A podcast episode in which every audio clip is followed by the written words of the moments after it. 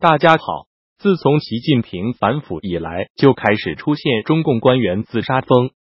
政府大院外已成危险地区，因为说不定市长、书记就会从楼上呼啸而下。由于中共官员大都胖，身体重，所以行人一旦被砸中，存活率几乎为零。这不，又有官员跳楼了。澳门中联办主任郑晓松昨晚堕楼身亡，终年59岁。当局宣称他因为抑郁症而跳楼。有港媒认为郑晓松之死有重大疑点。疑点一，官媒澳门警方说法矛盾。据澳门司警局局长薛仲明表示，郑晓松坠楼事件虽然无可疑，但已转交调查科跟进，未有提及官媒声称的抑郁症，是否等于不承认官媒死因？疑点二，港珠澳大桥23日在珠海举行通车仪式。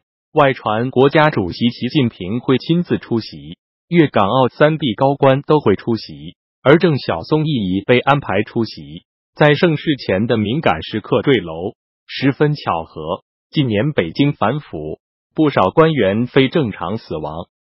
中国人权民运信息中心引述消息人士透露称，中国2017年有2000名官员自杀身亡。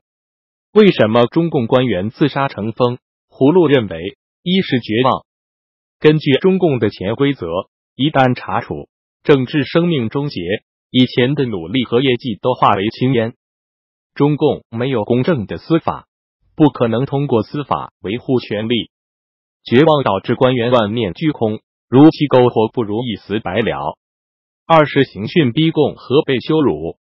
中纪委反腐之所以屡战屡胜，其真经就是刑讯逼供。中共对贪腐官员采取电视认罪的方式，使官员倍感羞辱，与文革时期的挂牌游街大同小异。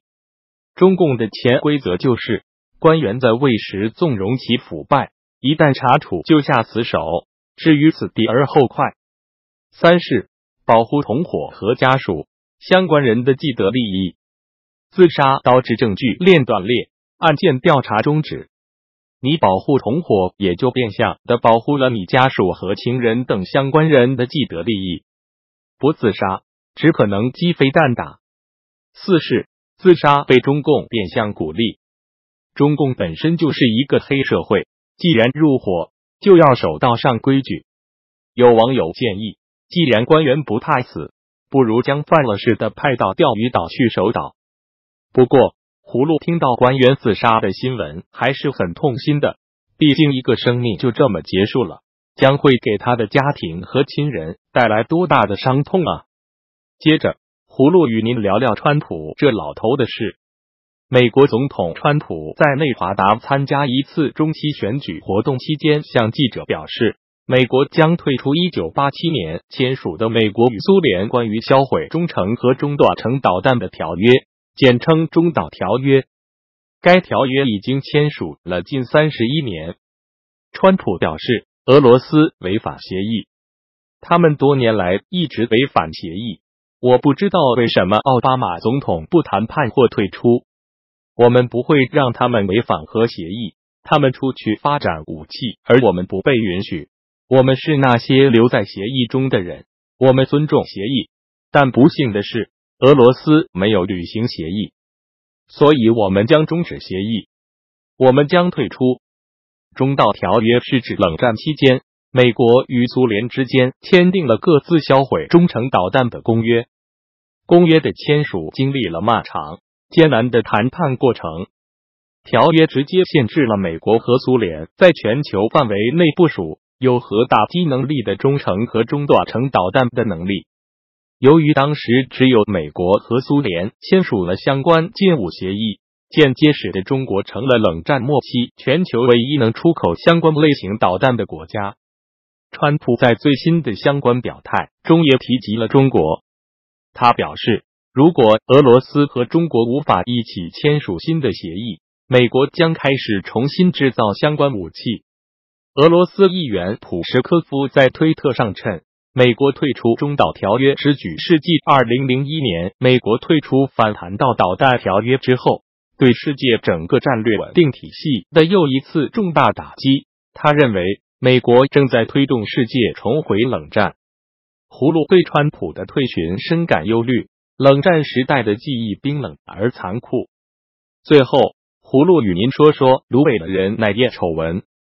素有中共网络沙皇之称的中宣部原副部长芦苇近期在浙江被公审，收贿金高达3,200万元。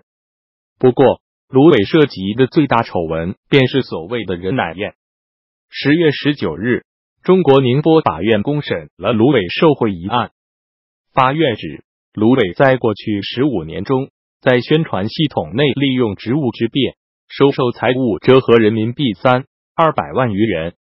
芦苇于2017年11月21日落马，2018年2月遭双开除党籍，开除公职处理，并被立案审查。在中纪委给出的定性中，芦苇频繁出入私人会所，以权谋色，毫无廉耻。港媒10月19日再次提及芦苇曾经涉及的所谓人奶宴，而这也是其最轰动的丑闻。报道称，2013年曾有中国内地官媒记者10名举报，称中宣部正部级官员曾受一名大老板宴请，在北京一会所享用人奶宴。